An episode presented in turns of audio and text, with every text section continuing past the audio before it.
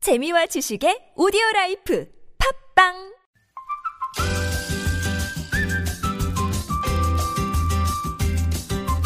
알고 먹으면 더 맛있습니다. 음식 칼럼니스트 박정배의 맛있는 금요일. 네, 대한민국 방방곡곡을 찾아다니면서 들려주는 어디 음식 이야기 시간입니다. 음식 칼럼니스트 박정배 씨와 함께하는 맛있는 금요일입니다. 어서 오십시오. 안녕하세요. 자, 지난주에 저희가 함흥냉면을 먹었습니다. 예. 말로만. 그죠? 아, 진짜 먹으면서 했으면 딱 좋겠네요. 그러게 말입니다. 오늘은 어떤 음식을 한번 먹어볼까요? 아, 그래서 이제 복날이 얼마 안 남아서요. 그러니까요. 예, 복날에 가장 많이 먹는 음식 삼계탕을 오늘 좀 준비해봤습니다. 예. 오늘도 말만 준비해왔습니다.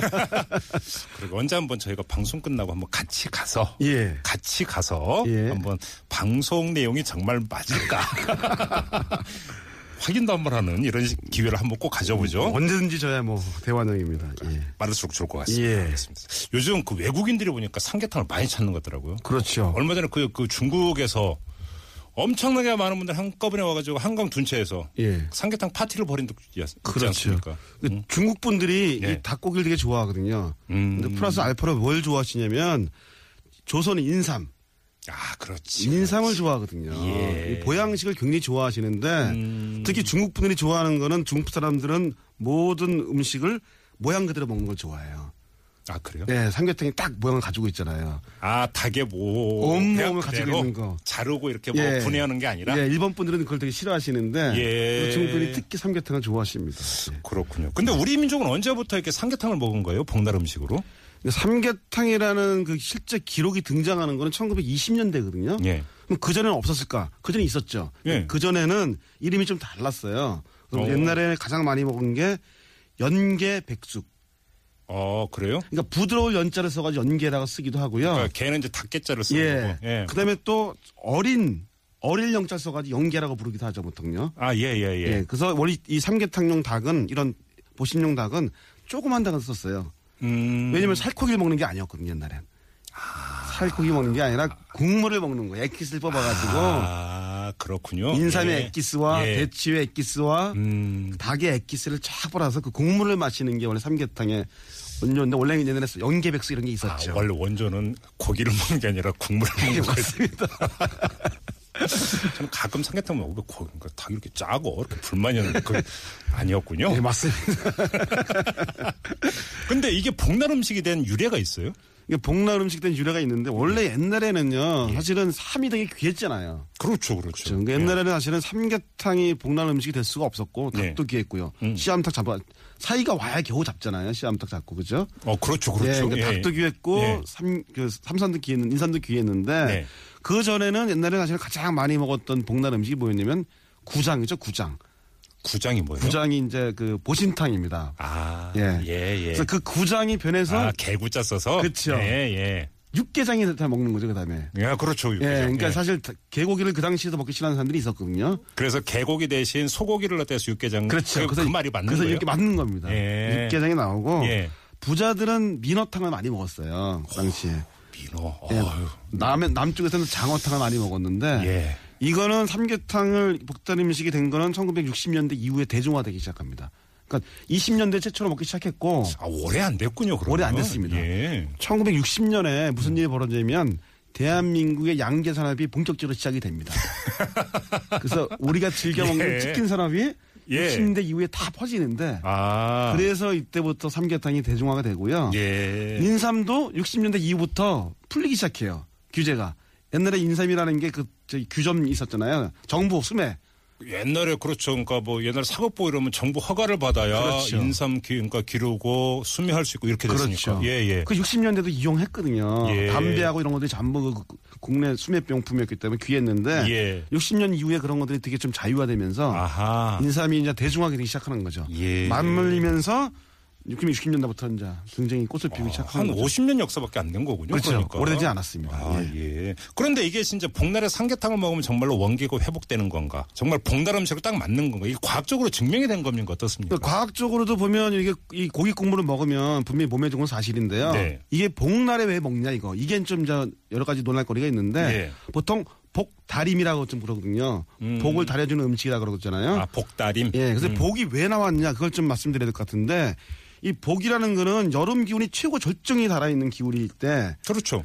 가을 기운이 쓱 한번 오는 날이에요. 이 날이 복날이. 근데 아, 잠깐 그래요? 예 맞습니다. 복날이 원래 여름 기운이 제일 그러니까 뜨거울 때가 아닌 거예요? 뜨거울 때인데 가을 기운이 살짝 들어오는 때예요. 그렇죠? 오. 그래서 이게 우리가 엎드릴 복자 씁니다. 이걸. 네, 네, 네. 그래서 왜 쓰냐면 가을 기운이 살짝 해서 나 가을에 오기 있, 어서딱 들어와 봤는데 여름이 너무 세가지고 확 음, 눌러버리는 거예요. 음매 기조가 이렇게 예, 되니까 가을이. 온맥 들어가니까 예. 가을 기운이 없어지니까 더 더운 거죠. 어. 그래서 이때는 옛날에는 우리가 그 음양오행 이런 거 많이 따지잖아요. 거기에 의해서 그러면 기운은 덥지만 음. 가을 기운을 가진 음식을 먹어줘야지만 몸이 딱 견딘다는 생각이 있었거든요. 가을 기운을 가진 음식이다. 예, 그게야말로 예. 닭입니다. 아, 그래요? 예, 그래서 가을 기운을 가진 음식들을 먹는 게 다, 우리가 아까 말한 대로 게, 게라든지 예. 구장, 음. 육개장, 음. 민어 이게 다 가을 기운을 가진 음식들입니다. 그러니까. 가을 기운을 가진 음식이라는 게 어떤 의미예요? 아니 그거는 그 한방에서 얘기하는 거죠. 한방에서 아. 가을 기운을 가진 음식들이 따로 있거든요. 예. 그래서 오행에 따라서 이제 옛날에 분리해 놓은 건데 과학적이진 않지만 옛날에 그렇게 먹은 이유가 있고요. 아하. 한의학자들 얘기를 들어보면 일단은 이게 더운 음식이고 있으니까 기를 보여주니까 음. 그런 의미에서는 보통 우리가 이열치열이라 그러잖아요. 네. 이 따뜻한 음식을 먹어줘야 또 여러분 알 수 있는 거니까 그래서 이거를 먹는 게 좋다 이렇게 나오는 건데 예. 자, 그런데 지금 삼계탕이잖아요, 이름이. 예. 그러면 이게 그 삼원 인삼을 뜻하는 거고, 개는 닭깨 그렇죠. 짝어서 닭을. 그러니까 인삼과 닭이 지금 그러니까 이 음식의 이름에는 같은 비중으로 지금 들어가 있는데 그렇죠. 내용적으로는 인삼이 중요했을까요? 닭이 중요했을까요? 그 시대만 좀 다른 것 같아요. 그러니까 그러니까 네. 초창기 1920년대에는 일단 닭이 중심이 됐으니까 네. 개삼탕이라고 많이 불렀거든요. 어. 그래서 개삼탕이라 부른 게 60년대까지는 삼계탕을 웬만하면 개삼탕이라 불렀어요. 네. 그런데 60년대 이후에 인삼이 좀 이제 대중화되면서 삼이 좀 흔해지니까 그 전에는 인삼을 가루만 집어넣었거든요. 귀에서 귀에서 그러니까 이제는 이제 인, 삼한 뿌리 넣기는 이제 자, 어마어마한 거죠. 그렇죠. 이제는 이제 한 뿌리 넣게 되니까 그냥 가루만 나서 인삼 향만 조금 낮게. 무늬만 인삼이네 그러면. 그렇죠. 예. 근데 이제 삼이 한 마리 한 뿌리가 들어가니까 어허. 삼계탕이라고 이제 되는 거죠, 그러니까. 오. 예. 지금 재밌는 건요. 이 삼계탕용 그 삼이 수삼이 들어가는데 네. 제일 작은 게 들어가요. 아. 네, 제일 작은 걸 넣어가지고 어, 지금도 어떻게 보면은 인삼 자체가 좀 향이 강하잖아요. 네. 어떤 그 인삼의 어떤 그 향 이런 것만 좀 딱 끌어내는 거고 음. 보양식으로서의 기운 돋구는 거 네. 그런 것만 주로 하는 거지. 예. 지금도 여전히 하지만 삼이 먼저 들어가 있지만 여전히 주인공은 저는 닭이 아닌가 생각됩니다. 어. 예. 근데 저도 이제 가끔 이제 삼계탕 집에 가서 보면은 먹으러 가서 보면은 예. 외국인들이 많아요. 근데 예. 꼭 중국인들만이 아니라 예. 그러니까 서양 분들도 많이 그러니까 저 그러니까 본 적이 있거든요. 외국인 이렇게 삼계탕을 왜 좋아할까요? 아, 그러니까 일단 가장 중요한 건요. 외국 사람들 특히 서양 요리의 기본이 되는 거는 닭국물입니다. 아, 그래요? 예, 닭국물 베이스가 서양 요리, 중국 요리의 기본 베이스예요. 아, 서양 요리에서도 닭국물을 많이 쓰나요? 어. 기본 베이스가 예, 닭국물을 씁니다. 예. 그래서 이분들은 슈트라고 있죠, 그러니까. 예예예. 예. 예, 예. 그런 것들에 또 닭국을 기본 바탕을 하기 때문에 네. 닭국물에 대해서 굉장히 이 사람들이 깊이 인지가 돼 있는 상태예요. 아 친근하군요. 친근하죠. 예. 거기다가 요즘은 이제 옛날엔 국물만 먹었지만 요즘은 또 고기도 같이 먹을 수 있으니까 음. 고기를 곁들인다는 문화. 예. 그다음에 아시아적 문화에 밥을 같이 먹을 수 있잖아요, 보니까. 그렇죠. 안에 이제 밥이 있잖아요. 그렇죠. 오늘 한, 그러니까 동시에 그냥 일타상, 이거 뭐죠? 한 방에 다 해결할 수 있는 그런 게 되기 때문에 이게 좀, 예. 이게 외국 사람이 좋아하지 않나 생각이 드네요. 아 그렇군요. 닭국물. 그러니까 미, 무라카미 하루키가 이거 썼잖아요. 삼계탕에 대해서. 음. 정말 제가 보기엔 가, 모든 데서 가장 관능적인 음식이다. 네, 관능적이다. 관능적인 음식이다. 오. 음. 통째로 닭을 먹으면서 고물을 마시면서 살- 살코기를 먹으면서 예. 거의 인상까지 먹을 수 있는. 어, 그렇군요. 예. 근데 요즘도 이제 뭐 삼계탕도 버전이 여러 가지여서 저는 한 번 그 선배가 삼계탕 사준다고 해서 그러니까 따라가서 먹은 적이 있는데 거기 또 전복이 들어가서 그렇죠. 전복이 하나 한 마리가 이렇게 들어가니까 삼계탕 국물이 약간 연두색 비슷하게 이게 띄고 이렇게 되는데 그것도 그렇죠. 맛있던데요. 맛있죠. 지금 종류가 여러 가지로 좀 다변화되고 지금 있습니다. 뭐 엄청나게 많고요. 지금 이제 인삼 보통 우리 인삼을 넣잖아요 삼계탕에다가 네. 예, 예. 요즘은 산삼을 넣은 산삼 삼계탕도 있고요. 사- 에? 산삼을로요? 산삼을 넣은 삼계탕도 있고. 그 비싼 산삼을로요? 아니 산삼 중에서 좀 기르는 산삼이 있어요. 그런 게 비싸지 않고 장내삼? 예. 아. 그런 걸 넣는 것도 있고 네. 가장 비싼 삼계탕은 제가 본 것 중에서는 5만 원짜리가 있는데요. 능이버섯이 있습니다. 능이. 아, 능이버섯. 일능이 이송이라 그러거든요. 예. 음. 송이보다 이게 더 비싸고 맛있는 게 있어요. 그걸 넣으면 보통 이 삼간 삼이나 이런 것들은 그 원래 끓이면 냄새가 좀 없어지는데 음. 능이는 끓이면 냄새가 더 살아나거든요. 그래서 능이 삼계탕이 제가 본 삼계탕 중에서 가장 비싼 삼계탕. 아, 전복 삼계탕은 전복 삼계탕은 뭐 그래서 어이, 너무 무시하신다.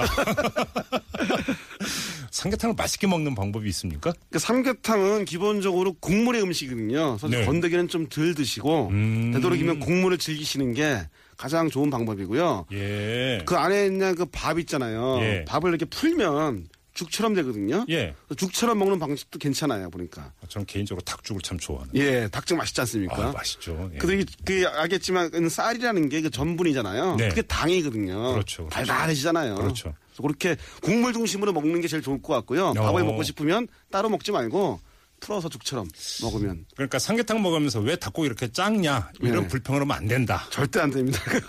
예, 제가 그랬거든요. 알겠습니다. 자 오늘은 삼계탕을 한번 먹어봤습니다. 자 음식 칼럼니스트 박정배 씨와 함께했습니다. 고맙습니다. 감사합니다.